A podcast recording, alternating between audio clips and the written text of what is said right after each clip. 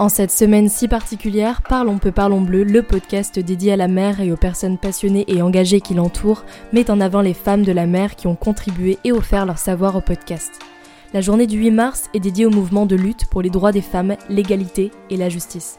Parlons peu, parlons bleu choisit d'y dédier une semaine, et encore, si on le pouvait, on en ferait tout un podcast. Chaque jour, découvrez un extrait de l'épisode avec chacune d'entre elles.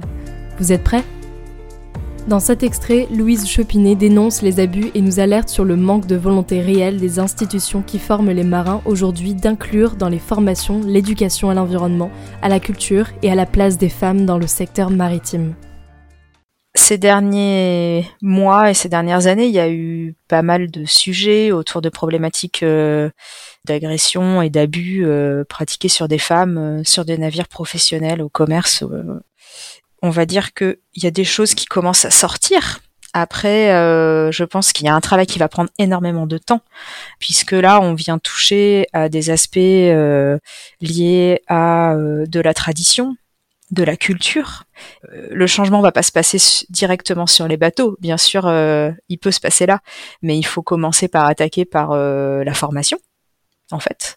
Et donc là, il y a eu, euh, il y a eu quelques actions qui ont été menées, mais on voit pas de volonté réelle de la part euh, des institutions qui forment les marins aujourd'hui d'amener d'un point de vue éducation, perception, environnement, culture, une attention particulière à la place des femmes dans le secteur.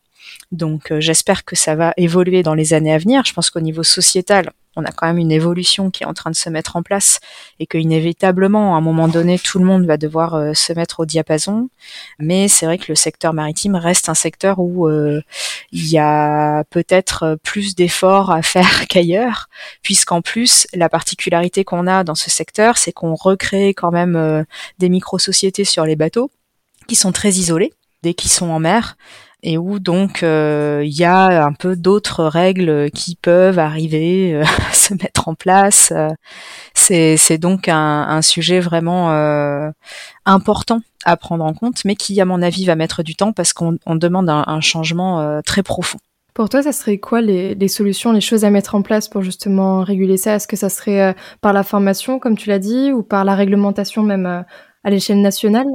Ah, bah les, ouais, les deux seraient très très intéressants. Mais en termes de réglementation, c'est assez complexe puisqu'on vient plus toucher à des aspects de comportement, d'attitude, d'habitude à faire changer, qui vont pas pouvoir être permises par une réglementation.